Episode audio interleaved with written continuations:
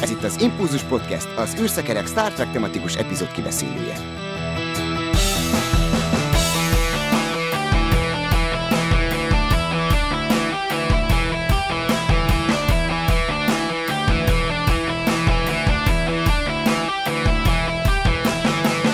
Szervusztok, kedves hallgatók! Köszöntünk ismét mindenkit! A mai adásunkban az Outrageous Okona, a Galád Okona című epizódról fogunk beszélgetni. Mai vendégünk pedig Claudia. Szia! Sziasztok! És köszöntöm műsorvezető társamat is. Szia, Dév! Hello! Én pedig Csaba vagyok. Hát kezdjünk megint egy podcast ajánlóval. Bakonyi Csillagászati Egyesület, azon belül is Claudia, mint alapító tag és amatőr csillagász. Igen. Ugye te indítottál egy új sorozatot, ami hát nem egészen olyan, mint például a miénk, vagy hát nem ilyen beszélgetős formátum, hanem egy hangulatos monológ. Itt ugye csillagképek, mély űr vagy mély ég objektumok, remélem, hogy jól mondom, és az azokhoz kapcsolódó ilyen mesék, történelmi emlékek, legendák, úgyhogy egy tök jó kis rövid tartalom. YouTube-on kell most ezt nézni, azt hiszem, mert van hozzá képanyag is, úgyhogy ezt mindenképpen ajánlanám. Csillagösvény a címe Star Trek rajongóknak ez adott, hogy ezt erre rá kell kattintani. Honnan jött ez a dolog? Mert neked meg vannak írva ezek a szövegeid, úgy láttam, tehát biztos, hogy te ezzel foglalkoztál már az adás előtt is ennyire részletesen. Igen, ez egy tulajdonképpen egy hiánypótló műsor, mert hát gyakorlatilag, ahogy nézegettem, Magyarországon nem csinált senki olyan anyagot, online elérhető anyagot, amiben a csillagképekkel, azok mitológiájával, illetve azok megtalálásával, illetve ugyanígy a különböző mélyégobjektumok megtalálásával ö, lehetne ismerkedni. És ugye, akit a csillagászat érdekel, ma lehet, hogy csak teljesen amatőr módon is, tehát mondjuk nincs is távcsöve, de szívesen kifekszik éjszaka nyáron a csillagos égbolt alá, és szeretné tudni, hogy mit lát a feje fölött, az nem nagyon tud mihez fordulni a könyveken kívül. De hát ugye nyilván ott nem fog tudni kivinni magával egy könyvet, mert ugye sötét van, és stb. Helyette viszont az okos eszközét kiviszi, és akkor ezt tudja hallgatni, és miközben hallgatja, gyönyörködik a látványban egyúttal. Hm. Ez a, ezek a mitológiai alapok, ezek nagyon érdekesek, tehát itt szinte pikáns történetek vannak tehát Hérától Héraklészig, de hát a nagymedve hát testfelépítése sem egy egyszerű. Így tényleg, és a rajzosan alátámasztva ez különösen jó, és nincs túl zsúfolva, tehát nagyon világos, nagyon szépen beszélsz, és ez úgy hiányzik a mai, tehát például a, akár a, az ilyen szakpodcastokból is, tehát nagyon sokszor, főleg a párbeszédek miatt ilyen, ilyen, ilyen spontán, nem mindent értünk, angolul van egy csomó minden. Ugye most, ha csillagásztot nézik, ott, ott pláne, vagy angolul kell nézni felbocsátásokat, stb. Tehát tényleg kevés a magyar forrás, és tényleg a, a professzionális szinten közlő amatőr csillagászati anyag nagyon kevés. Tehát, és nem biztos, hogy ugye ezt egy planetáriumból kell közvetíteni, vagy, vagy egy egyetemi előadóból, mert például ezt már régebb óta őszítek, én végignéz, hát nem mindet tudtam még megnézni, de hát a maga a, ez az űrbatya, a hőlékballon felbocsátás, azt egyszerűen mindenkinek tudom ajánlani. Tehát ez felér egy sci film megnézésével. Tehát Nézze gyönyörű. meg, vagy menjen is fel, melyiket ajánlod?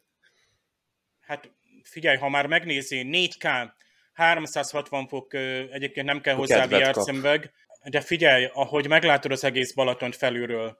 Tehát azért, és itt egy 10-12 perc alatt azért bebizonyosodik, hogy azért milyen csodálatos a föld, és nem lapos, gyönyörű felvételek, meg ugye én Ferencnek, ugye férjed Ö, ö, nagyon élveztem a, tehát a természetesen az UFO-s rögtön rákattantam, és olyan dolgok voltak, tehát olyan jól össze volt uh, sorolva, hát esküszöm, én, én az ISS-t annak idején igen reméltem, hogy az, az UFO, hát ilyen lassan nem mehet egy repülő, és így kivilágítva is, és pedig azért én, én azért akkor már jó, jó régóta néztem Star Trek-et mondjuk, de így szakszerűen összeszedve, vagy mik azok a légköri jelenségek, csillagászati, műhold, mesterséges objektumok, amiket úgymond nem hiszünk, hanem egy kis remény mindenkiben ott van. Tehát nagyon-nagyon jó így rendbe tenni érthetően, meg a holdjárósban is egy csomó újat fedeztem fel, szóval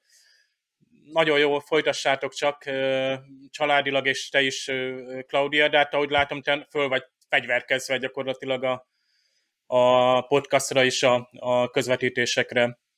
Hát igen, én most már igyekszem egyre szakszerűbben nyomni. Igen, mi a hosszú távú terv ezzel a műsorral? Mennyi anyagod van bekészítve? Hát mondjuk határa csillagos ég, ugye végtelen az univerzum. Kérlek szépen, 300 adás lesz összesen. Ez, ez igen, ilyen határozott uh, roadmap-pel még én sem rendelkeztem. Előre megírtam az összes szöveget, és úgy uh, dolgoztam ki az egészet, hogy még objektumokkal együtt 300 adás legyen belőle. Na, hát akkor jó úton haladunk. Most ugye a hatodik jelent meg, vagy, vagy az ötödik? Ö, na most én is most hirtelen nem tudom. A hatodik lesz most a legújabb. Igen. Igen. Hát, kedves hallgatók, akkor itt van a link a leírásban. Hát kompakt időintervallumban Claudia gyakorlatilag jól összeszedett, hangulatos információ átadást rendez ezekben a műsorokban, úgyhogy mindenképpen ajánljuk. Hát Star Trek Discovery-ről is fogunk beszélni, megnéztük az első részt a negyedik évadból, ami nem volt könnyű, mert ugye itt kirobbant egy nemzetközi fiaskó. Hát a Netflixről sajnos már eltávolították a teljes sorozatot, erről is fogunk beszélni, de a műsor végére időzítettük most ezt megint, hogy aki a spoilerektől inkább távol tartaná magát, annak most ne roncsuk el a műsort, meg ne kelljen itt közben áttekerni, úgyhogy várjuk a Discovery rajongókat, meg azokat, akik kíváncsiak a évad premierre a műsor végén. Figyelem! A műsorban spoilerek bukkanhatnak fel.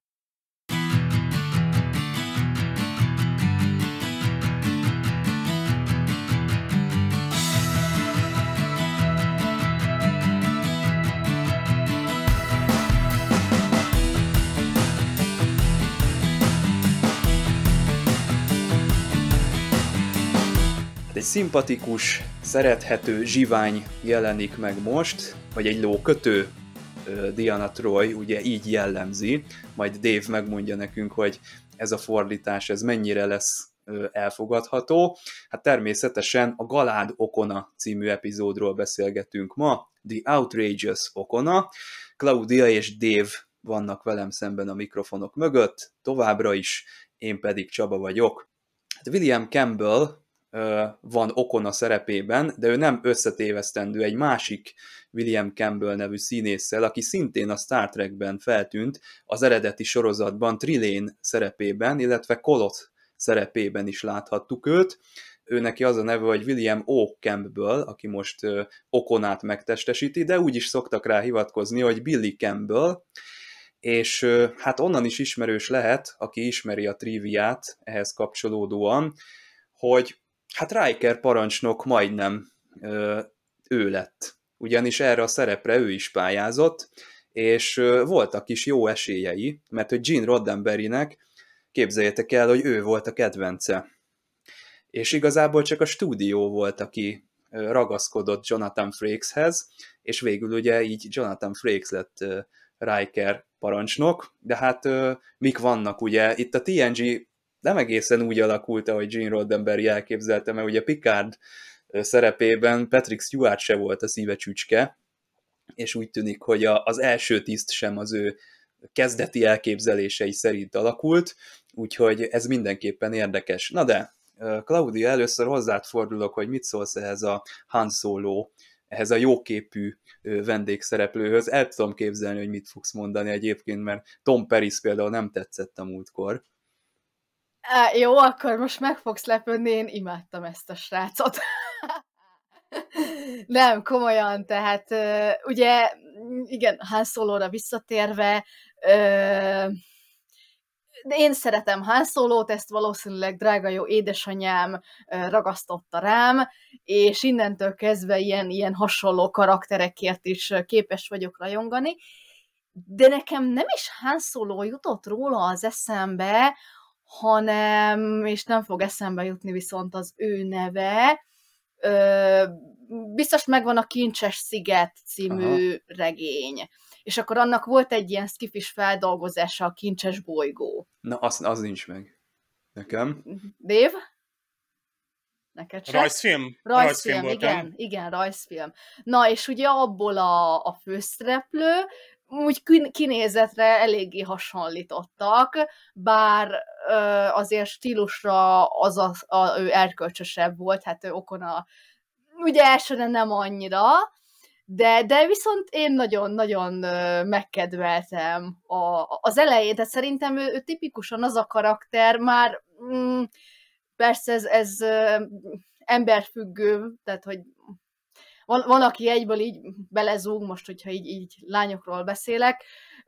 Én, én ugye az elején úgy voltam, hogy hát nem tudtam, hogy álljak hozzá, ugye ott, ott volt, volt egy nagyon jó szövege, azt tetszett, de ugye közben ott állandóan ilyen nőcsábászkodott, és az meg annyira nem tetszett, és amikor ugye így, így kiderült az egész történetben, hogy, hogy mi volt az ő szerepe, ak- akkor viszont véglegesen úgy gondoltam, hogy én őt nagyon kedvelem. Na, de hát nem csak a hölgyek nyelvén értő, kicsit olyan érzésem volt, mintha egy ilyen amerikai nagybácsi jönne a fedélzetre, mert hogy a Wesley Crusherrel is úgy, úgy jól kijöttek.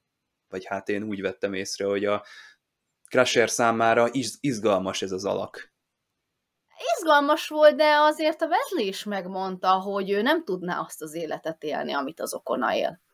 Uh-huh. Ez a szelíd motoros, vagy nem tudom, tehát ez a nomád rossz fiú. Igen, ugye mondta is, hogy egy idő után hát megújja azokat a helyeket, vagy sok lesz neki az a hely, most már nem emlékszem pontosan, hogy fogalmazott, és akkor ugye tovább áll. De tényleg ez a szelíd motoros, csak ez szelíd űrhajós áruszállító. Dave, neked mennyire jutott eszedbe itt az utóbbi időkből a Booker, ugye a Discovery-ből, illetve Rios a Picard sorozatból, mert azért ez egy arhetipikus uh, személyiség. Igen, és hát őnáluk is mondogattuk, hogy a, a Riosnál pláne, hogy egy ilyen Han Solo figura, vagy ugye Poe Dameron, meg Cassian Andor, tehát ezek a zsiványok, akik ugye ott vannak a, a Star Wars-ban is, és és a Lost in Space-ben is van egy ilyen, és az is jönni fog most Ú, decemberben. Igen, és ott évad. is egy, egy szimpatikus kicsit rossz fiú volt ez a, a, a, a srác, és hát a ott is a, fiú. Vagy a csirkés. Hát aki szereti a tyúkokat, azt, azt, azt, azt nem lát rossz ember. De van egy még rosszabb, úgymond erkölcsi személy nála, akit mondjuk, aki mondjuk őt is átvert, tehát igazából ő egy erkölcsileg úgy, tehát ezek, az, ezek a figurák, ezek mind ott vannak, hogy, hogy bárki számára elfogadhatók azért. Tehát egy jellem szerint más a modoruk. Tehát a, a csillagfotának tényleg a, a, az egyenruhás irányától eltérnek, de csak külsőségekben. És azonnal megfogják az embereket, tehát a, ez a karizmatikus jelleg, ugye ezt, ezt ismerjük, és azonnal úgymond ki is hozzák belőlük a jót, tehát ők hatnak azokra a helyekre, emberekkel, ahova mennek, tehát itt például nem is tudom hány női szállást fölkeresett az okona, de ugye a, a, igazából a férfiakat is így úgymond ö, ö, befolyásolta olyan értelemben, hogy felmutatott egy olyan életmódot, amilyet talán üzhetett volna a Riker is, akár a, a Wesley is. Na jó, Déta nem, de Détanak ez egy szélsőséges ilyen antitézis volt ez a fiatal srác.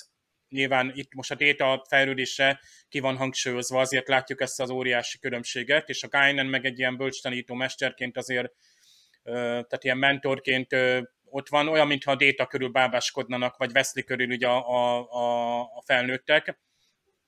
Jó volt ez a figura, én például visszatérő karakterként, hát szívesen láttam volna, mint a féle MAD, ilyen modernizált kiadásban, és időnként egy-egy affér ugye ott esetleg egy kis féltékenység, egy kis haverkodás, egy kisebb-nagyobb balhék, de érdekes, hogy Pikár is szívesen fogadja, tehát ez nekem például kifejezetten tetszett. Pikárnak nincsen néra, hogy a legénység tagjaival barátkozzon. És ez különösen egy, egy látszik, hogy a Pikárd az egy katona, de egy, egy ilyen demokratikus, meg egy francia férfi mondjuk így. Nem véletlen szerintem, hogy itt a, a Riker szerepére ment ez a casting, mert nekem az az érzésem, hogy ő egy nomád Riker. Tehát olyan nagy különbség nincs a kettő között, csak annyi, hogy a Rikernek a, a kötöttségei az egyenruhából adódnak, ő azért mindent nem tehet meg, de mit szólnátok, tud, tudom ez nehéz kérdés így utólag, de mit szólnátok Billy Campbellhöz, hogyha ő lenne Riker szerepében? Más filmekből is lehet egy csomó ilyen, ilyen helyzetet látni, számtalan ilyen cikk van a neten, és ugye ha már mondta Csaba, ugye, hogy ez a Campbell tényleg nagyon esélyes volt, illetve ugye, hogy maga Rodember is őt szerette volna. Tehát például egy ugyanilyen volt a, a gyűrűk uránál, ugye az Aragorn szerepére, ugye Viggo Mortensen, hát ez ma már mindenki tudja, aki gyűrűk rajongó, mint én, de eredetileg nem ő volt, hanem egy Stuart Townsend nevű illető, nem tudom, tehát őról a kb. szerintem senki nem hallott, mert ő így aztán nem is nagyon szerepelt utána a filmekben, de ott is az volt, hogy már a stáb összeállt, és már megismerkedtek egymással, és egyik napról a másikra kirakták a Townsendet, és berendelték a Viggo Mortensent, és igazából még ma sem lehet tudni, hogy mi volt ennek a, az oka. De hogy most, hogy mi lett volna, ha hát most csak a te kedvedért, Csaba, akkor menjünk bele ebbe a kérdésbe. E, így utólag én azt gondolom, hogy szerintem amúgy ő jó Riker lett volna. Tehát ő a, a Körk 2.0, én úgy képzelem el, hogy valahogy az alkotók ezt szerették volna, hogy legyen más a kapitány, mint az eredeti sorozatban, de azért kell nekünk ez a, ez a kicsit vadabb, vagy, vagy egy ilyen szabadabb legénységi tag is, úgyhogy legyen ő a, egy ilyen az első tiszt mondjuk. Utólag, ha megnézitek, ö, ö, 15 év múlva a William Campbell, vagy, vagy Billy Campbell, ugye, ő a 4400 című hát science fiction sorozatban volt végig főszereplő, hogy a Jordan Collier, no. és ott ő egy ilyen, hát mondjuk úgy, hogy egy ilyen nem mondom azt, hogy szekta, de egy ilyen egyházi vezető. 4400 arról szól, hogy nagyon izgalmas sorozat amúgy, hogy így egyszer csak egy ilyen nagy fénygömbben visszatér egy csomó olyan ember különböző korszakból, akik eltűntek. Most erre Ferenc rögtön mondaná, hogy nem ufók vitték el, és itt se teljesen ufók vitték el, de egy érdekes pár évados sorozat volt, most meg ráadásul meg is újították. És még szerepel, hát, hát igen, Ronaldi Moore-nak egy nagy projektje volt a Helix című sorozat, ez egy ilyen vírusos ö, sorozat, és abban is főszereplő volt. De ez hát nem itt, tartott sokáig, vagy nem tudom, mi történt Azt hiszem két azzal. év, én sem tudom, mert nem, nem is láttam, de azt hiszem nem, nem volt olyan nézettség, vagy ilyesmi lehetett ott a háttérben. Uh-huh. Na, Dave, mondtad az előbb, hogy hát az Okona előre mozdítja Détát, most erre szükség is van, mert nincsen Dr. Pulaski, tehát a két epizód közül itt a második évadban ez az egyik, amiben nincsen Pulaski, a másodikat meg majd meglátjuk, hogy melyik lesz. De ugye itt van ez a humor vonal, és hát itt van egy szintén vendégszereplőnk, egy elég autentikus Joe Piscopo, stand-upos, humorista, hmm. Rádiós, úgyhogy testhez áll neki ez a karakter. Egyébként a holofedélzeten az van kiírva, hogy Ronald B. Moore, tehát a sorozatnak a, a speciális effektekért, vagy vizuális effektekért felelős szakembere, úgyhogy elvileg így hívják a komikust, de, de természetesen ott a, a kijelzőn csupa olyan nevek jelennek meg, akik a TNG készítésében közreműködtek, de hát nincs megnevezve, ugye ő egy általánosan komikusnak van hívva itt a holofedélzeten, és hát eredetileg itt nem Piscopo, hanem Jerry Lewis jelent volna meg, akiről hát egy ilyen paródiát állított fel, ugye a komikus, rá volt bízva Piszkopóra egyébként, hogy mit rögtönöz, úgyhogy ez tulajdonképpen mondhatjuk, hogy az ő ötlete volt, és az ő előadásában történik ez a, ez a humorizálás.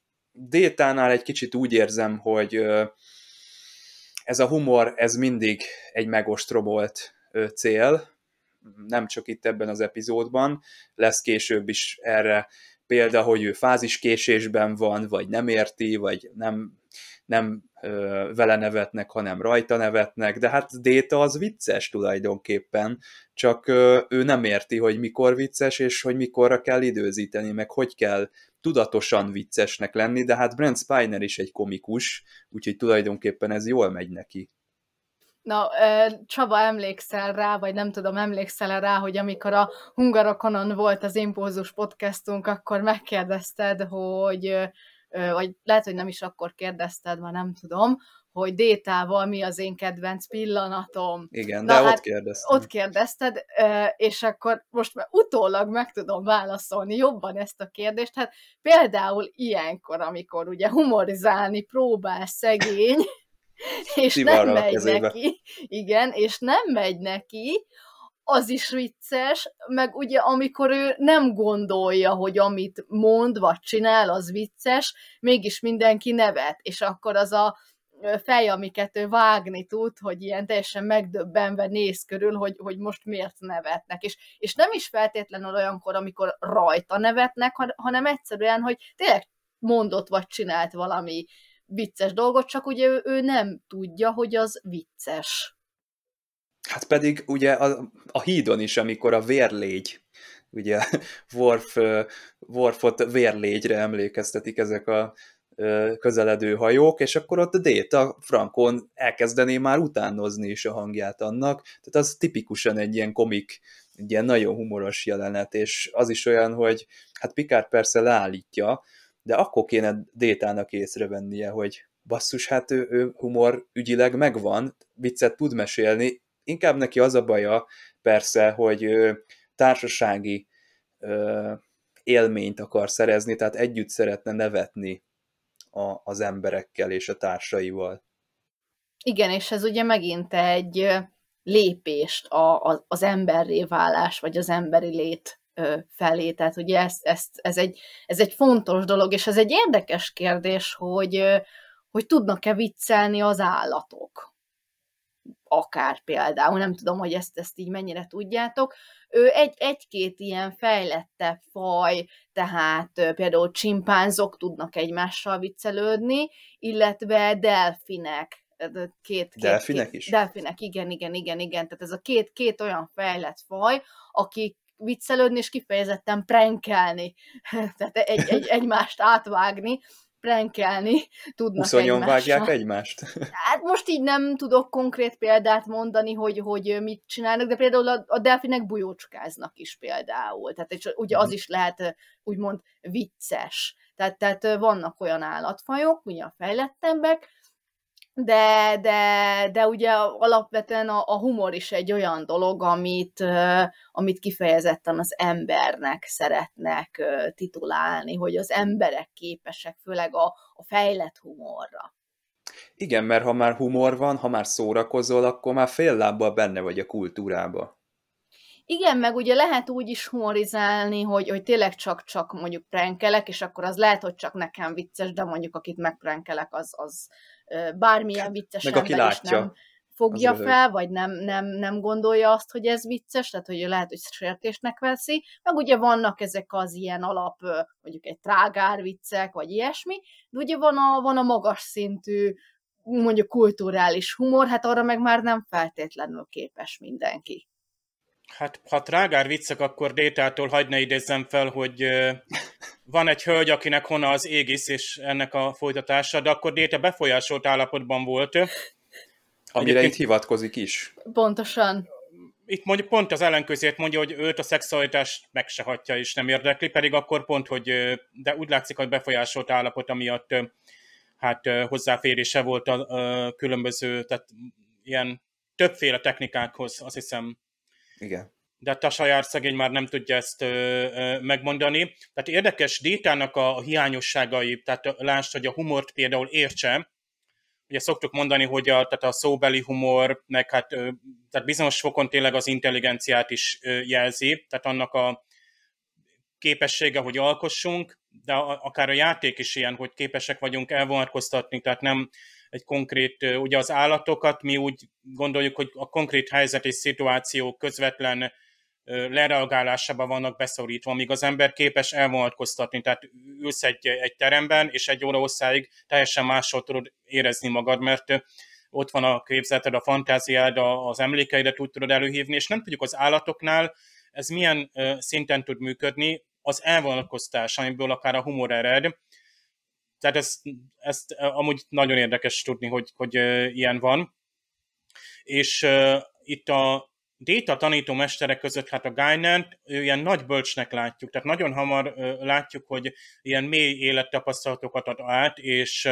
És hát ő is humorista, Whoopi Goldberg. Nagyon érdekes, mert stand-up. pont a stand-up, a stand-up ez egy olyan, legalábbis én úgy képzelem el, hogy ott nagyon az, alkot, az előadótól függ, hogy de azt az, a, tehát a stand-up műfaját nem lehet azt mondani, hogy valaki utálja vagy szereti, hanem az adott előadót, és akkor van, akire özönlenek az emberek ö, ö, itt idehaza is, akár magyarra, ha jön egy külföldi, akkor is, mert egyszerűen az élető olyan.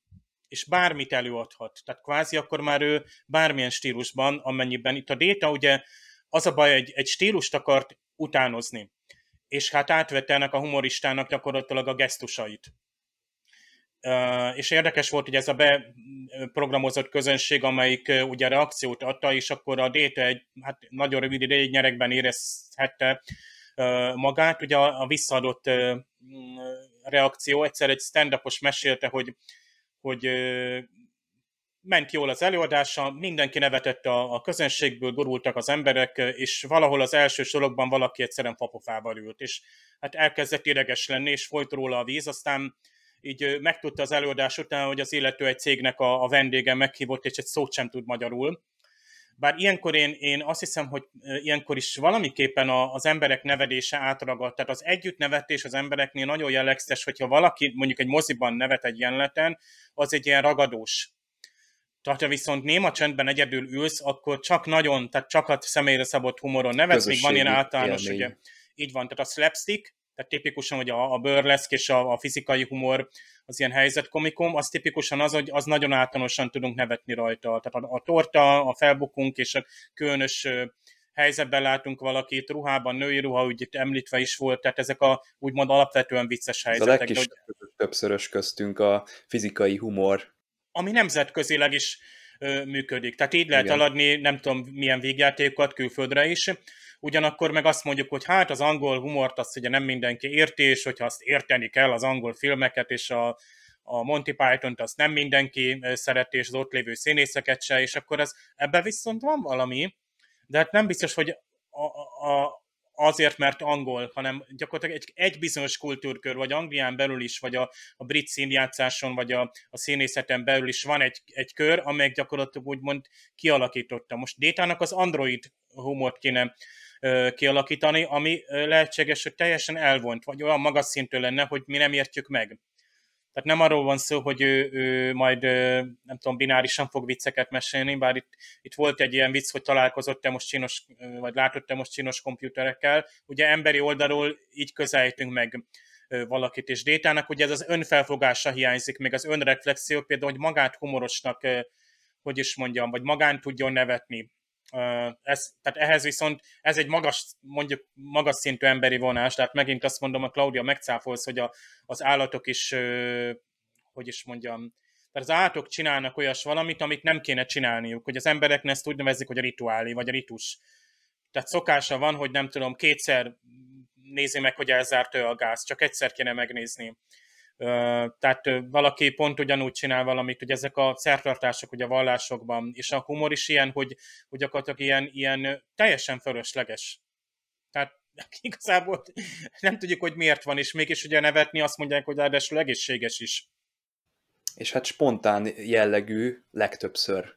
Vannak ugye ezek a stand-up estek, ott borítékolható, hogy fogunk nevetni, de hát az élet az olyan, hogy többször úgy tör ki a humor, hogy nem számítunk rá, és a semmiből jön, ugye a helyzetből adódik, és igazából ugye Déta mindkét fajta helyzettel megküzd és, megostromolja, és hát a nemzedékekben van az, hogy ö, azt mondja, hogy ő, ő neki ez, ez nem fog menni az érzelemcsip nélkül, és akkor előveszi, ugye. A, a, az a trikorderes humor, az, az tipikusan a, az, amit egy mozifilmben lehet tenni, és ami, ami úgymond elsöprő, de túllépsz rajta. Tehát nem zavaró, de nem is rajongok azért a jelenetért.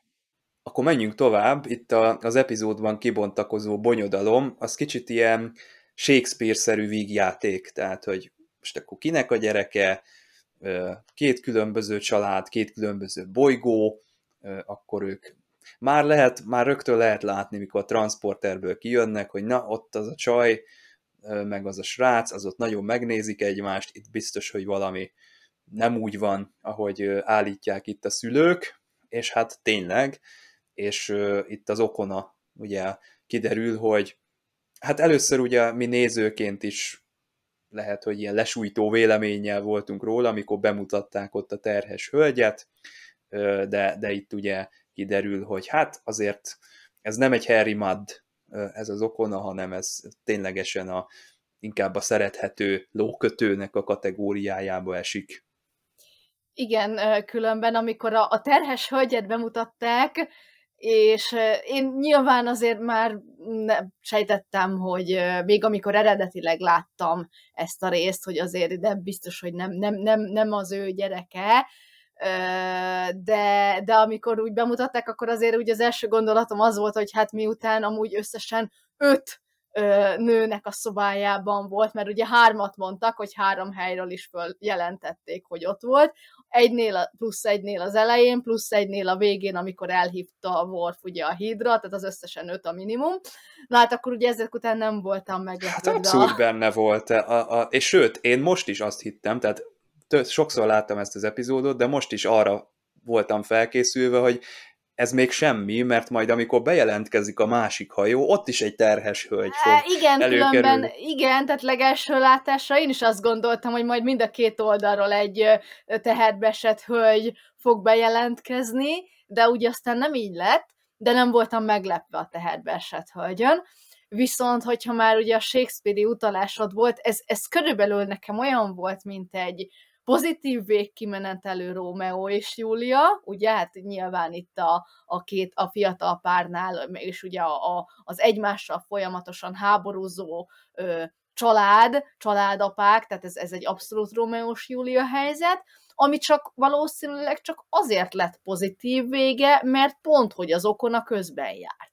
Ha ő nem mhm. jár közben, akkor tényleg lehet, hogy kapunk egy Rómeó és Júliát, némi ilyen sok hűhó semmiért című, hát ugye az komédia megfűszerezve gyakorlatilag, mert ugye ott is hát benne van a nevében, hogy sok hűhó semmiért, és hát ugye itt is gyakorlatilag ugyanez volt, hogy jöttek el, jött ugye a két család, és ott követelték ugye Okonát, és a végén kiderült, hogy hát igazából teljesen fölösleges én pont, hogy ugye az elején, ahogy mondtam, hogy, hogy nem annyira volt szimpatikus így a, a nőcsábászi mi volt miatt ugye az okona, amikor kiderült, hogy ő a, ennek a fiatal párnál egy, egy közvetítő szerepet játszott, egyáltalán segítette a, a találkáikat megszervezni, és a többi, és a többi, és gyakorlatilag neki köszönhető az, hogy ez a két fiatal összeházasodik,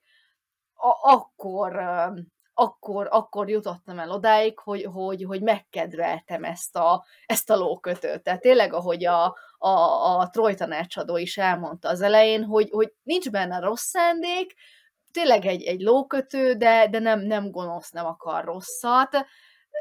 Tehát azért igen, ugye most a Mad Madra vissza utalva, tehát igen, nem, nem, nem egy Harry Mad, az tény. Tehát azért a Mád az, az ennél rosszabb volt sokkal. Ő is valahol kedvelhető, szerintem, legalábbis én szerettem, de, de ő azért, mert tehát ő, ő ilyen már olyan rossz, hogy kedveled, vagy nem is tudom, tehát ő meg már inkább az a kategória.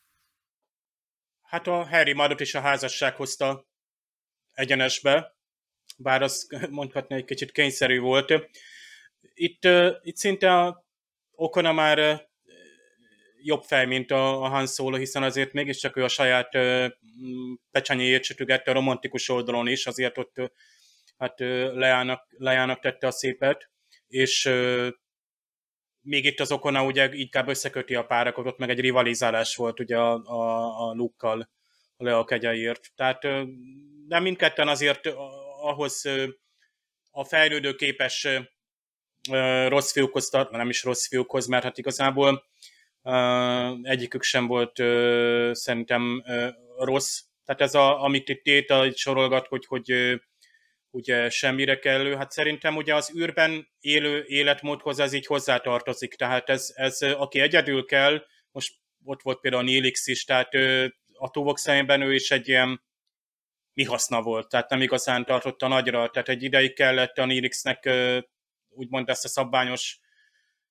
csillagfotás dolgokat bizonyítani a túbok előtt, és ez tipikusan az a fejlődés történet, hogy a, a csillagfotta végül is ezt teszi az emberrel, hogy így olyan célokat tesz eléd, amik magasabbak, mert itt az okon a végül is ezzel a kistélő dolgokkal van el. Tehát ő nem igazán fejlődik, tehát hogy itt egyik kabinról a másikra megy, és most ezt nem erkölcsegítőjük el, csak ő, ő, ő ilyen ember, hogy, hogy ugye nem egy tartós kapcsolatba megy bele, pedig... De a Worf azért nagyon szúrósan néz arra a hölgyre ott a kabinban.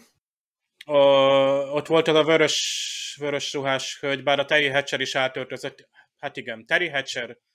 Na most kezdjünk róla beszélni, mert akkor lehet, hogy itt leszünk még sokáig, nem tudom, Claudia ezt eltűrnie. Mindenesetre a 80-as években ő már MacGyverben szerepelt, és ott is egy, ő egy, ott egy csetlő botló hölgy volt, aki mindig valami galibát okozott a MacGyvernek.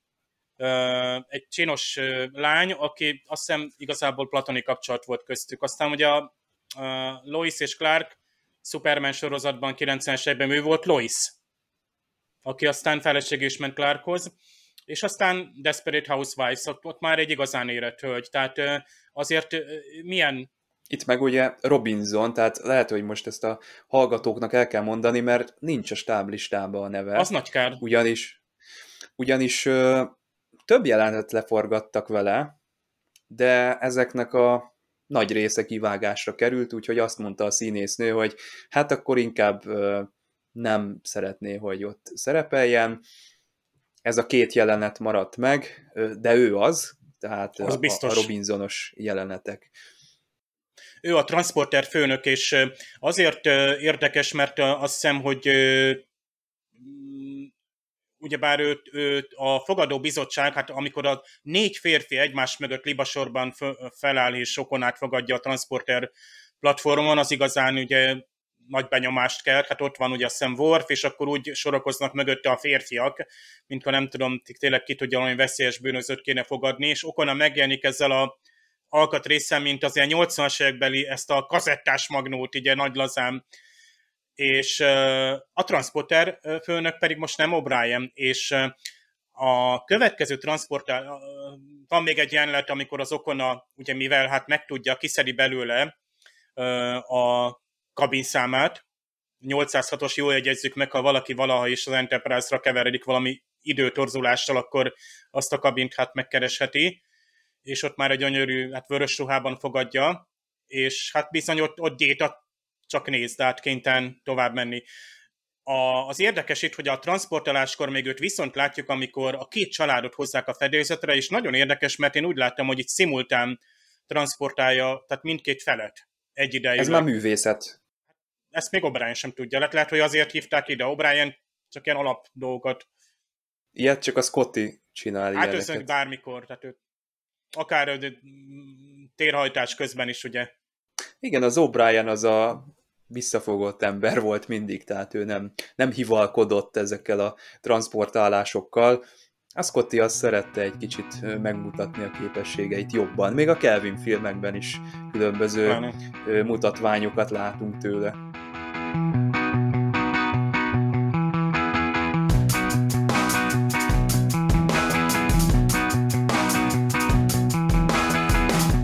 A fedélzeten. Csoba! Bú, csoba! Csob, csi, csi, csoba!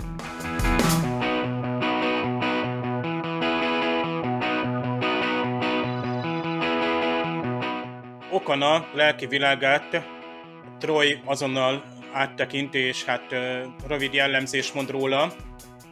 Ezzel a léha, tiszteletlen, vakmerő, lókötő leírással szerintem tökéletesen jellemzi.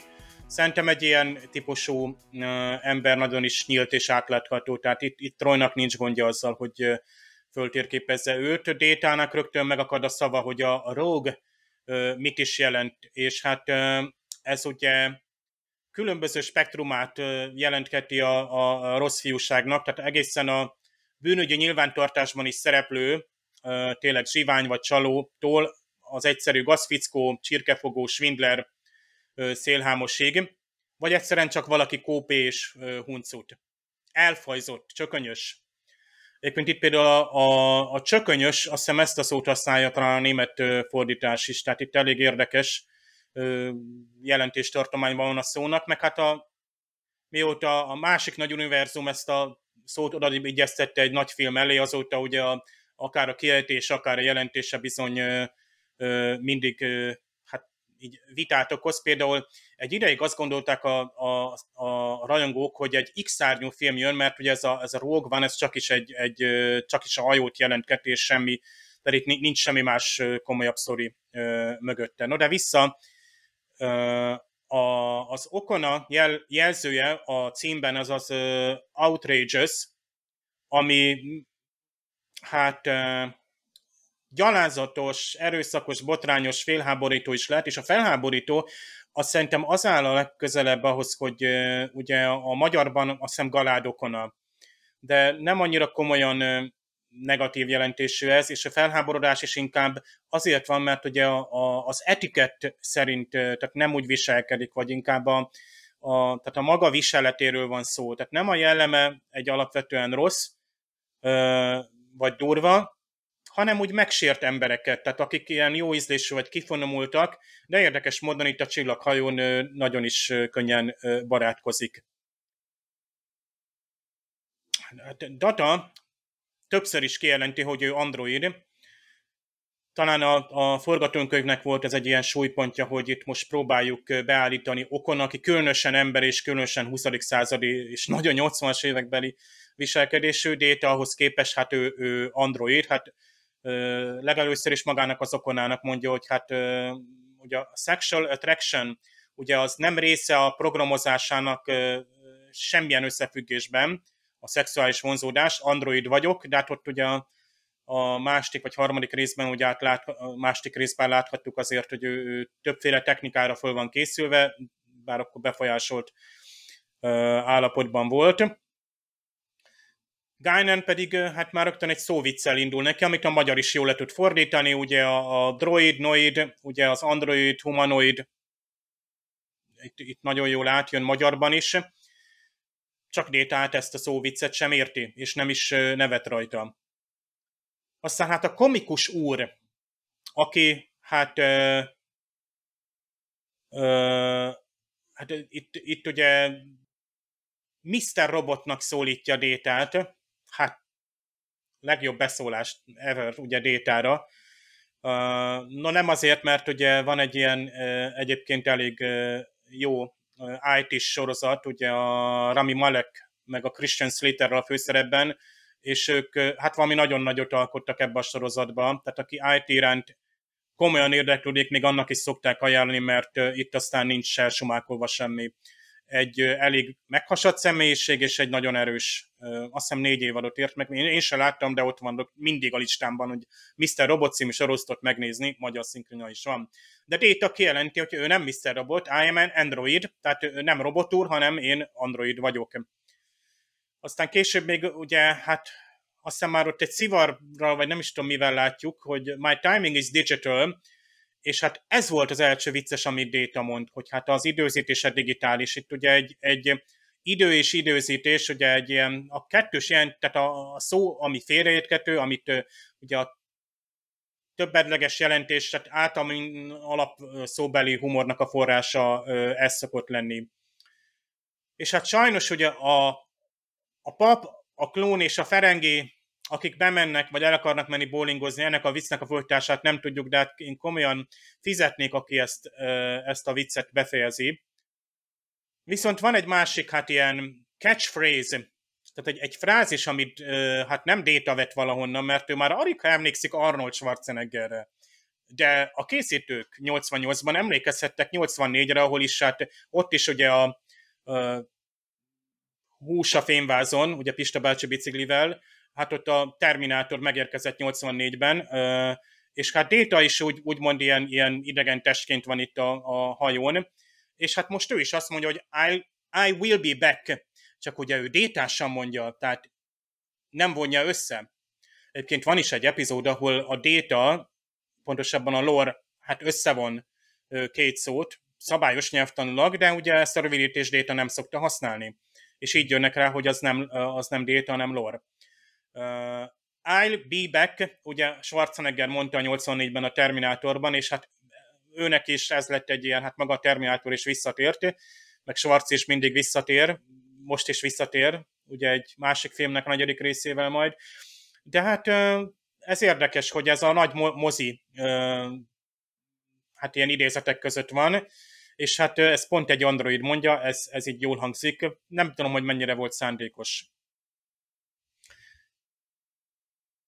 Tudományosan érdekes az, hogy Picard így egyetlen egy ilyen utasítással, gyakorlatilag egy, egy ilyen futurisztikus technológiát ír le 88-ban, azt parancsolja Worfnak, hogy Lieutenant Worf, multiple image, full conference mode.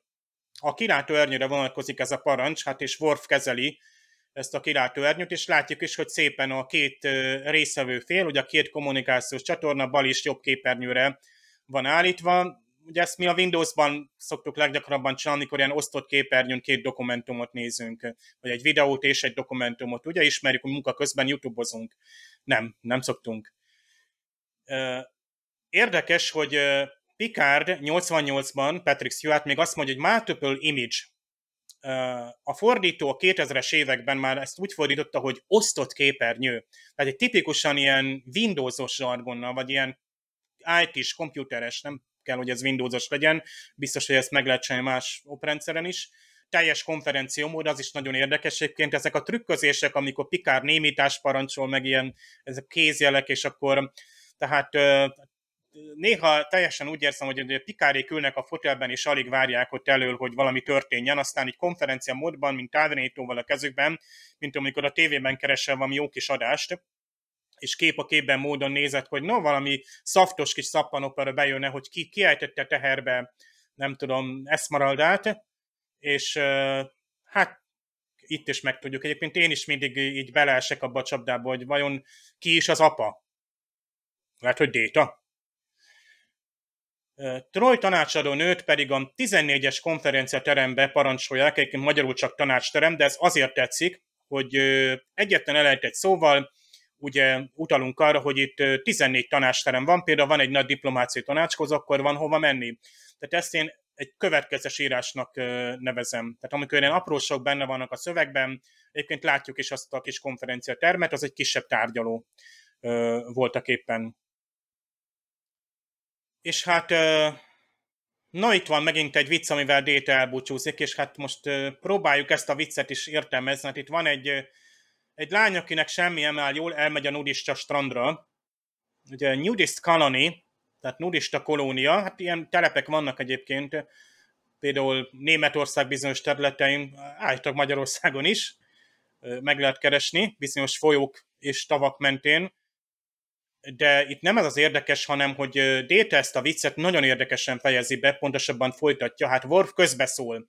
Ugye van egy lány, semmi nem áll jól neki, elmegy a nudista strandra, Worf közbeszól, szinte Pikár szól közben, hogy ne folytassa ezt a feltettőleg disznó viccet, de Data folytatja, méghozzá egy olyan sziporkával, ugye take my Worf, hát ez, ez egyszerűen hallatlan, tehát, hogy tehát Data gyakorlatilag ez szerintem itt, itt elérte a, a csúcsát, akár szándékosan vagy nem, az ő humorista ö, tanulmánya. Magyarul egyébként hát valami nagyon buta a fordítás, vagy suta, azt rám teküdne valaki kérem, tehát még próbálja folytatni az előző viccet, ugye a nudista hölgy, aki nem áll jól semmi, és akkor takarják el. Tehát ez, ez nem jó. Tehát ez, ez nem arra a viccre vagyok kíváncsi, hanem hogy Déta a vorfal humorizál. Csak az a baj, az egy angol kifejezés, take my word, for it.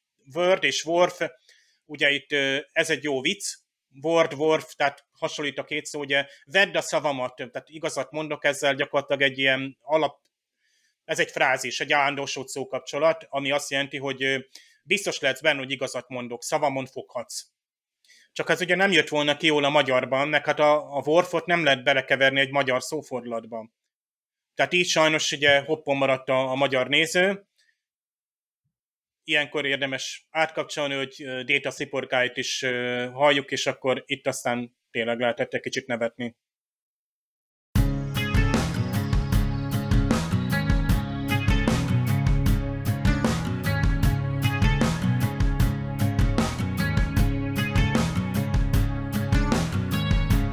Hát az egy nagyon hálás téma, amikor megérkezik egy ilyen vándor, ugye fel lehet vetni ezeket a kérdéseket, hogy nem hiányzik-e neki a letelepedés, illetve ez is egy hát gyakran előforduló dolog, még a Star Trekben is, hogy egy ilyen idegennek a, a jelenléte kicsit felrázza az egész legénységnek a hétköznapjait, és hát az is egy hálás téma, amikor Déta ugye egy lépcsőfokot feljebb szeretne lépni, emberibbé szeretne válni valamennyire.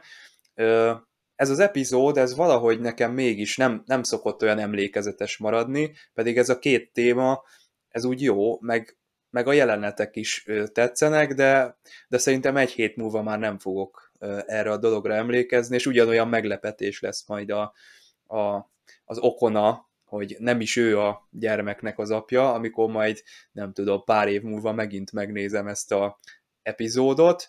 Tehát körülbelül igen, olyan ez, mint egy ilyen komédia, amiben ide-oda futkorásznak a szereplők, kicsit bonyodalom van, aztán a végén mindenki megkönnyebbül. Na de, titeket kérdezlek akkor, hogy mennyire állja ki az idő próbáját számotokra ez az epizód, és hogy állunk a mondani valóval. Nekem a mondani való, igazából mondani való ebben nem, már most, hogyha magát a főszállat nézzük, ugye az okona szállat, ebben nagyon mondani való szerintem nem volt. Tehát tényleg volt ez a kis már-már könnyednek mondható bonyodalom, és, és ennyi. Inkább tényleg a, a détás szálnak volt ugye elmondani valója így az emberé válás kapcsán, de, de az okonás szállnak szerintem sem volt, és, és igen, tehát, hogy kiállja az idő próbáját, ugye én már láttam, egyszer már megnéztem a TNG-t, viszont ugye ilyenkor, amikor egy-egy podcastban részt veszek, akkor az adott részt mindig újra nézem, hogy ugye friss fejjel álljak neki. És ennél is úgy volt, amikor így megláttam a, a, a, a címet, hogy így, hát ez fogalmam nem volt, hogy ez melyik rész. Tehát tényleg nem, nem tudtam, hogy miről van szó, holott különben nem, nem olyan régen néztem végig a, a TNG, tehát egy olyan turván hat éve körülbelül. És én elég jól szoktam emlékezni. Úgy álltam neki ennek a résznek is, hogy, hogy teljesen új volt számomra, mert nem, tehát még csak arról se volt szó, hogy mondjuk beugrott volna, hogy jaj, tényleg ez az a rész, amiben, de nem, nem, nem, nem ugrott be. Tehát, tehát tényleg kellemes epizód volt, tudtam rajta nevetni, tetszett a karakter, ugye az okona, de abszolút felejthető. Magának az epizódnak nincs meg az a karizmatikus hatása, mint okonának. Pedig ugye nem tudok belekötni, ugye a színésznek az összes jelenete nagyon jó, Détának is jók a jelenetei, de nem áll össze egy nagyobb egészé valahogy, a, vagy nincs szinergia, vagy nem tudom, tehát így nem, nem alakul ki belőle valami önmagánál nagyobb cucc. Szépen meghozódik a, a, a középmezőnben, ami egy, egy jót jelent a TNG-ben, meg a második évadban. Én megint csak azt tudom mondani, hogy sajnálom, hogy ezek a szereplők így nem térnek vissza. Hát ugye Guinan visszatér, a humorista, nem is tudom, hogy lesz-e még ilyen, tehát hogy ilyen fellépések vannak szerintem, de ez annyira ugye Dick elő... Fonten. Dick Fonten nyilván egy alapfigura, de ő ugye rendszeresen visszatérő. Tehát mire oda eljut, ugye az Paper Moon, azt hiszem, az a epizód, ugye, ahol Nog hát benne ragad a holofedélzeten, ugye a, a háborús sérülése miatt.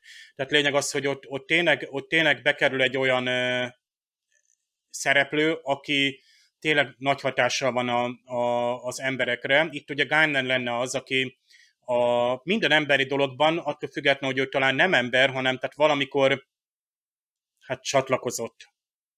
Ugye, tehát része a hajónak, tehát úgy szólván ugye Ten Forward második évadban mutatkozott be, de érezzük, hogy már talán régebben is ez így volt, ott volt a Guinan is, Picardot is talán korábban ismerte.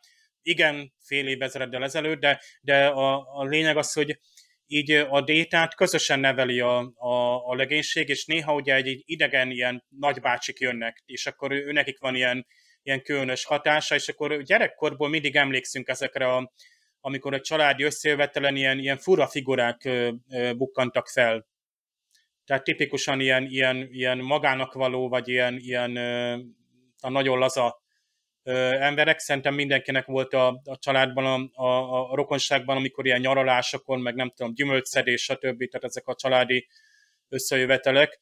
És ők tanítanak az élet azon részére, ami lehet, hogy pont akkor nem releváns, de később szívesen visszaemlékezünk, vagy, vagy lehet, hogy pont akkor hat, tehát ez a coming, uh, coming of age történet, amit ugye Vezlén is látunk, és érdekes, hogy nem Vezli irányba ment el ez a uh, tanítás idézőjelben most tényleg. Bár hát végül is uh, Okona mindenkire hatással volt a maga módján, nyilván hát Pikárral a legvégén találkozott, és hát úgy szóval ő, ő félt is egy kicsit, hogy na most akkor találkozik Pikár kapitányjal, és milyen jó Pikárnak, hogy ő, ő előtte ő, őt fent trónol a hídon, és akkor jó, előtte jól megszűrik az ilyen jövevényeket, tehát azért így kicsit helyre teszik, tehát az, a, már az okona is ugye kicsit visszafogja magát, hogy azért mégiscsak a Pikárhoz megy, és ugye fél, hogy előveszik esetleg attól, hogy kabinról kabinra szárnyolt, de ugye ez a szituáció, amiért itt jön, rögtön a felelősségvállás, akkor itt, itt rögtön összekapcsolt, hogy a Rikernél is sokszor ezt éreztük, hogy a, a, a modorában van egy ilyen, ilyen lazaság, amiatt őt nem lehetett így hova tenni, tehát nem, tehát mondtuk, hogy hát lehet, hogy mégse ő a ideális kapitány, de pont első tisztnek jó, meg ilyen mentornak például Wesley felé. És Két dudás viszont nem férne meg egy csárdába, tehát az, hogy az Okona nem maradott a fedélzeten, ez nyilvánvaló, hogy jó. Ha őt látjuk először Rikerként, akkor szerintem is ez, ez teljességgel működött volna, és a 7 év alatt ő hasonlóan elment volna abba a komoly irányba, ahova a, a, a Riker is.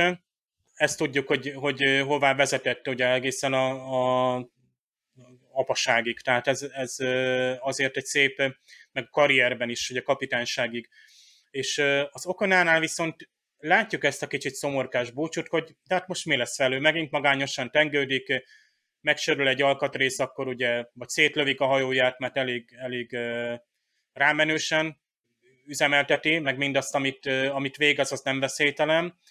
Tehát egy ilyen feldühödött atya egyszer majd ő, őt elkapja, Szóval egy picit szomorúan búcsúzunk. Tehát ahogy a Csillagok háborújában is azért ott, ott nem tudtuk, hogy az első 77-es filmben, hogy most a Han Solo az most ott marad, és akkor a maga a birodalom visszalege elején, akkor látjuk, hogy ő el akar még onnan menni.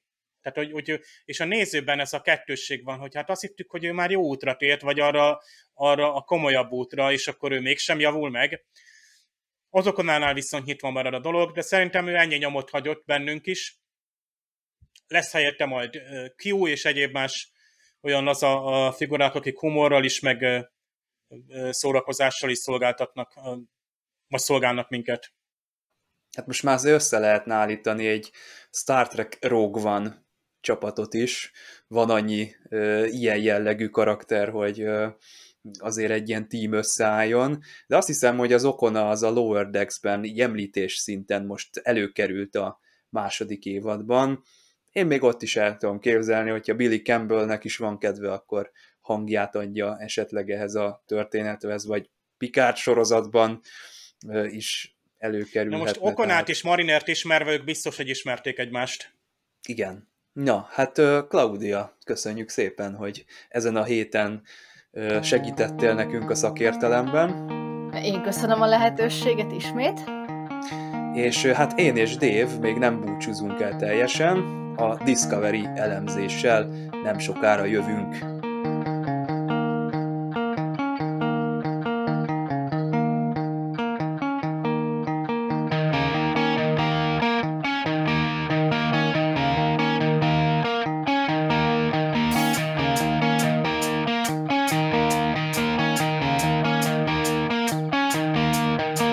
Hát Észak-Amerikán kívül most senki sem nézhet Star Trek Discovery negyedik évadot, legalábbis hivatalosan, sőt, még a korábbi szezonokat sem, tehát sikeresen eltüntették a Netflixről az egész szériát, Paramount Plus exkluzív lett a tartalom, úgyhogy hát ez, ez eléggé húzós, pedig te azért pedzegetted ezt itt adásokon keresztül annak idején, hogy ez megtörténhet, de, de azért ez így erős.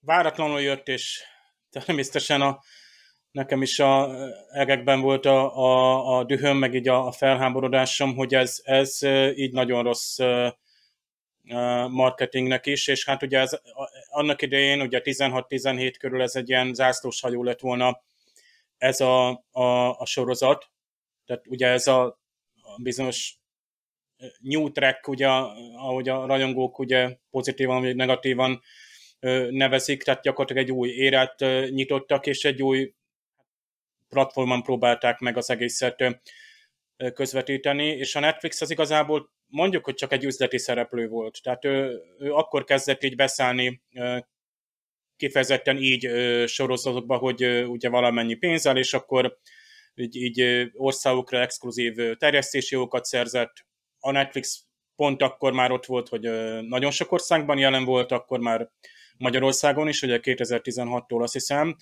Tehát így, így, így, így egy teljesen kényelmes globális terjesztési mód valósult meg. Amerikán, tehát észak-amerikai Egyesült Államok és Kanadán kívül, és ugye ez együtt járt azzal egyébként, hogy azt hiszem előtte még az összes különböző egyéb más Star Trek sorozat is fölkerült a Netflixre, tehát volt egy nagy deal.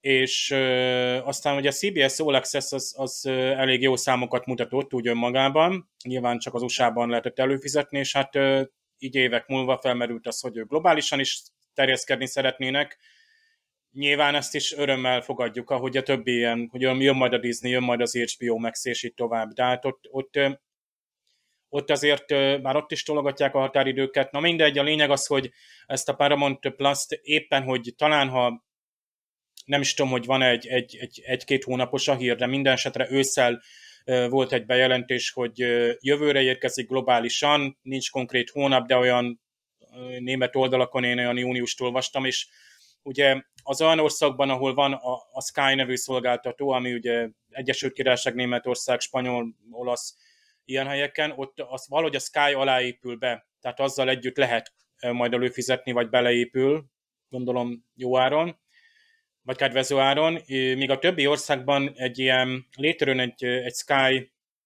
Hát nem, a Paramount plus benne sincs, hanem Sky Showtime nevű streaming szolgáltató, amelyik ugyanolyan lesz, mint egy, egy Netflix, egy HBO, vagy bármi más streaming szolgáltató, hogy különböző tartalmakat gyűjt össze, és főleg a, a Paramount Plus, a, a Peacock, ami egy NBC, egyáltalán a Nickelodeon tartalmak, tehát gyakorlatilag úgy beválogatva Európába behozza ezeket a tartalmakat.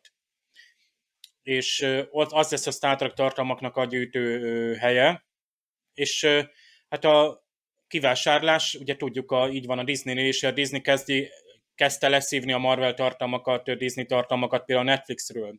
De a Disney Plus az már egy működő, két éve megy. Itt azért szögezzük le, nem a Netflix részéről történt ez, hogy ő, ő úgymond törölte volna, hiszen uh, itt arról volt szó, hogy ugye volt egy deal, tehát megalapodtak még 17-ben, gyakorlatilag ott azt a nem tudom, 110 milliós induló költséget nagyjából elfelezték, vagy 50-60 ilyen arányban, Netflix jelentős költséget állt tehát, és gyakorlatilag úgymond bevásárolta a terjesztési jogokat is, és itt Netflix Original kvázi, eh, hát csak Netflix által terjesztett volt, nem is volt kivétel, azt hiszem mm, némely országban mintha megjelent volna valamilyen tévéken, tehát a, talán Hollandiában, Angliában ilyen, ilyen kisebb, de az is csak ilyen anomália volt, tehát valami nagyon extra deal, tehát lényegesen Netflixnak jó volt, meg exkluzív terjesztés, szerintem sok ember behozott, csak a Discovery, csak a rengeteg Star Trek ott van, például engem is így, így, így bevitt, és nyilván fölfedeztem, hogy hoppá, Netflix tele van mindennel, saját tartalommal, ilyen általános blockbusterekkel, ilyen kisebb, nagyobb sorosztok, doku, tehát gyakorlatilag az ember ott, ott ragadt. A Netflix ott, ott duruzsal a háttérben majdnem mindenkinél már. És ezért fáj, hogy ott, ott kényelmesen tényleg ez a hátradőlős nézés, amilyen platformot te szeretsz, megy a böngésző, megy a tévém, úgy már az ember megszokta a nyavajáit, hogy nem mindig a legcsúcsminőség, de hát igazából a Full HD az megvolt, tehát gyakorlatilag a feliratok ott voltak, jött a magyar felirat például tavaly.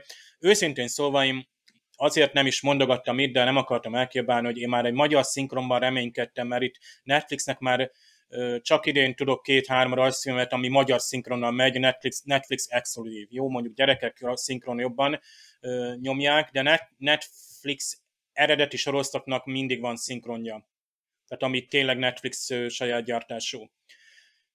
Discovery azt mondom, az ilyen, ilyen köztes, az ilyen közös ló volt, és pont ez hát szívta meg a rajongó közönség, hogy ugye azt a dílt, amit akkor kötöttek, most fogta magát, és akkor így, így kivásárolta. Most volt, nem tudom, kedvező, hogy éppen lejárt, nem tudom, tehát ennyire nem, nem néztem bele, de meg lehetne, el lehetne olvasni, de Netflixnél is máshol is van ilyen, hogy, hogy bizonyos időre vásárolnak meg, hetekre, hónapokra vagy évekre, nem tudjuk ezeket a számokat, és, és utána eltűnik. Tehát ezzel ezt el kell így fogadni, csak ugye az embernek körülbelül két nappal ezelőtt Jó.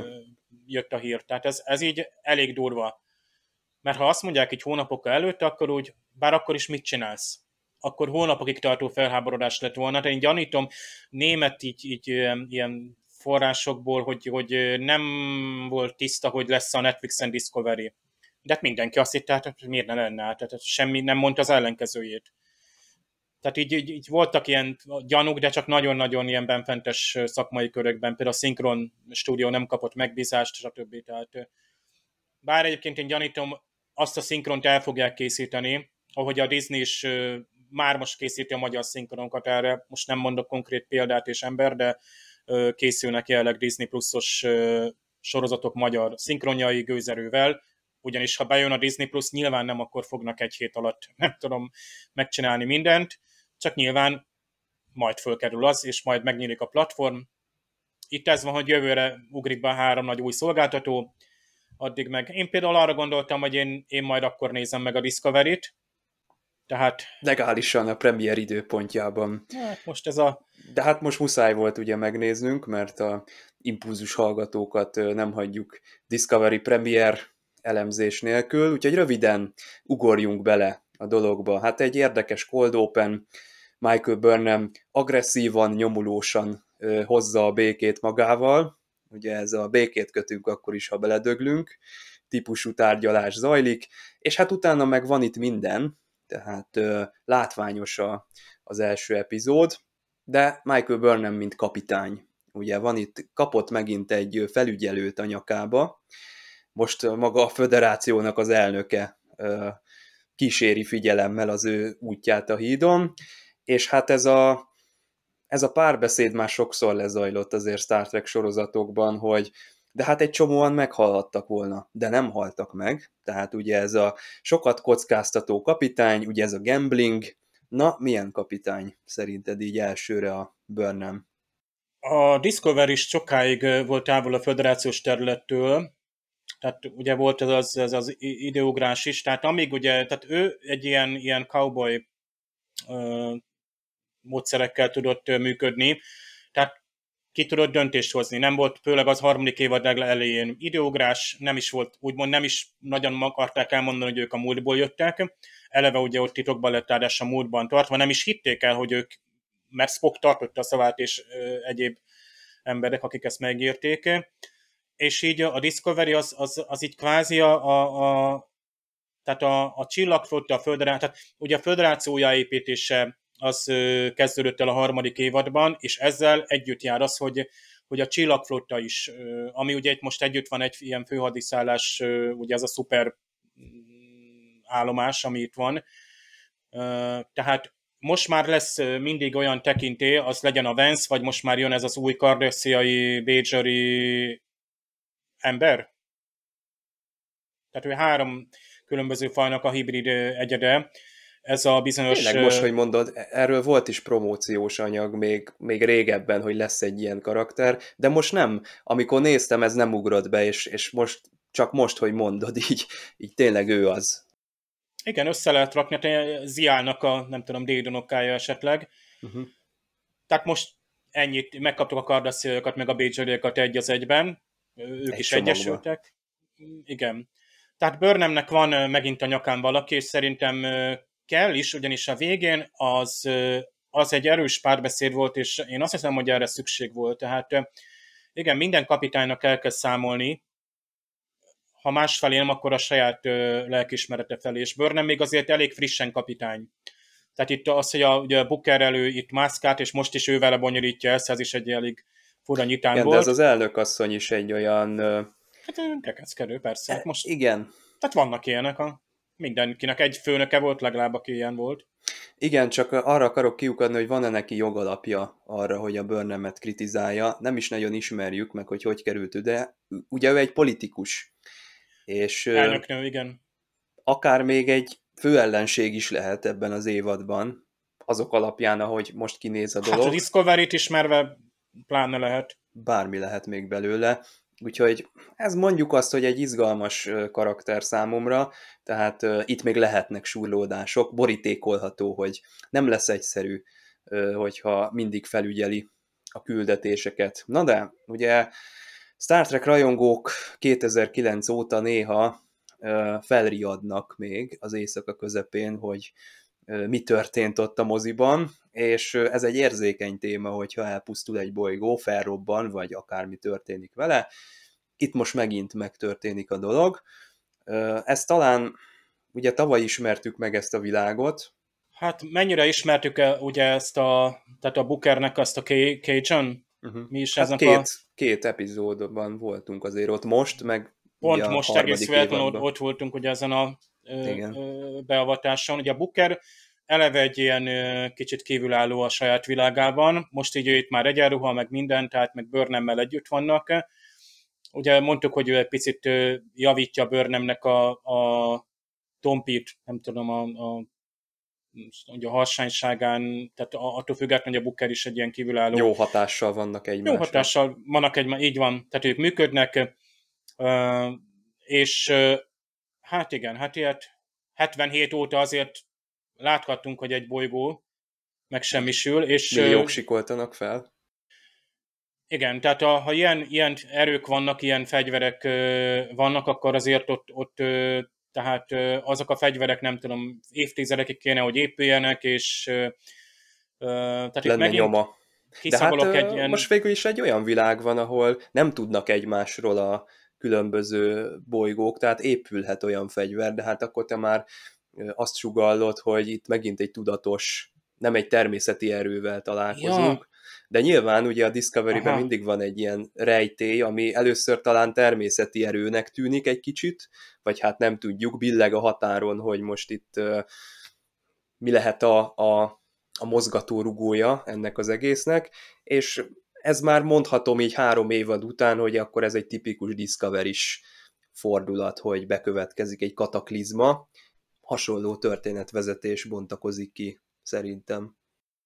Hát igen, szoktuk mondani, hogy, hogy uh, mindkettőt szeretjük látni a Star Trekben, tehát ha ez, ez uh, ember, vagy uh, hasonló, tehát emberszerű lény, vagy, vagy egy valaki, vagy tehát vagy technológiának, amivel akkor arra vagyunk kíváncsi, hogy őt mi motiválja, mi a, tehát a, a jó és a gonosz harcát bármelyik filmben, uh, univerzumban szívesen látjuk, ha meg vannak alapozva a motivációk és a karakterek, azok ugye jól vannak vezetve, jól egymásnak feszülnek, ha kell. Bár ez a boss fight, ami például a harmadik évadban volt, hogy az osszájra száll, az valahogy borzasztó gyenge volt. A Burn szála az egy érdekesebb volt a, a végén, Szukál. de ott is ugye itt is Szukál, igen, is láttuk is Szukát, viszont láttuk elég szép pillanatok voltak, és érdekes, hogy ott még bizony a, a Baul is jelen van, tehát nagyon, nagyon izgalmas, ami ott szarúval történik, és szerintem jó, hogy ott talán külön szálon fog mozogni, egy ilyen talán ott egy újra építő, tehát fantasztikus volt egyébként, mintha egy ilyen albumot nyitottunk volna ki, hogy a Szaru így azt mondja, hogy hát itt van ez a naprendszer, és még több bolygó van, meg még itt van a galaxis. Kinyílik a világ. itt még, itt még vannak mások is, és, De és nem tudom, hogy most ez ideje. mennyi, mennyi idő telt el a két évad között vajon, a Szukál itt már egy felnőttként viselkedik. Aha. Ugye az előző évadban ő, ő még azért lehet, hogy már ott is felnőtt volt, de ugye nem, nem Hát ilyen kamasz, mert ugye ott, ott született, vagy nem is tudom, hogy volt, tehát ö, most nem is emlékszem, ugye Igen. hát ö, nem tudtam végignézni, most újra néztem volna a harmadik évadot, de elvették a elvették Netflixről. róla. De mondtad, hogy ugye letöltötted, és onnan is eltűnt.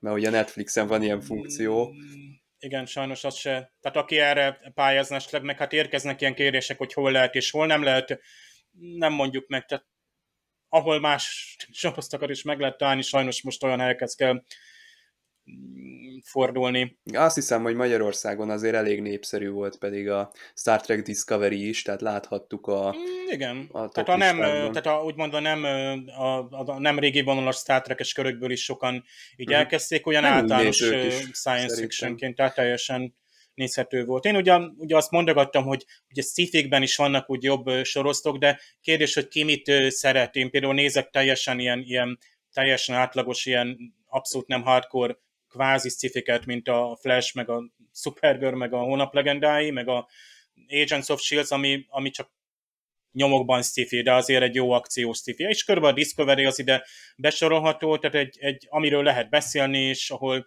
és szerintem a szátrekes dolgok ott vannak, és, és működnek benne. Tehát például ez, hogy, hogy a föderáció az milyen utat, most megnyílik például a Csillagflotta Akadémia, tehát új, újból létrejönnek kapcsolatok. A Discovery viszi a, a dilitiumot mm, ugye különböző helyekre. Agresszíven oda viszi a, akkor is, hogyha nem Érdekesek, kérik érdekes volt ez a természeti nép, vagy ezek a pillangók. pillangók. Igen. Érdekes, eh, jó, hogy ilyen új fajokat hoznak be, aztán persze nem sokat látjuk őket nyilván, hogy borzasztó költséggel lenne, hát most Tudod, mire megnézzük, hogy emlékeztetett az a, az a világ? Olyan volt kicsit az egész, mint, a, mint hogyha az Into Darknessnek és a Star Trek Beyondnak az elejét összegyúrták volna. Mert hogy van egy ilyen menekülés, meg van egy ilyen sikertelen tényleg azok a fehér... diplomáciai ö, ügy, és a Beyond akkor... elején azok a kiskutyák vannak, nem? Tehát ott a... Igen, igen, igen. Csak hogy ott ugye a Kirk próbál tárgyalni, és ott nem sikerül, rátámadnak, tehát félreértik, mit tudom én, erre emlékeztetett ez a dolog. Ezt szeretném látni nagyon gyorsan, csak hogy a, a Soneca Martin Green féle ö, bőrnem eljut egy aféle kiégészség, mint a, a Chris Pine féle Kirk, vagy mondjuk egy Pike. Hát ő hogy el ott szokott a- jutni hogy, ö, kiégésekig, de, de úgy értem, hogy... újjá születik mindig. Neki Igen, most a...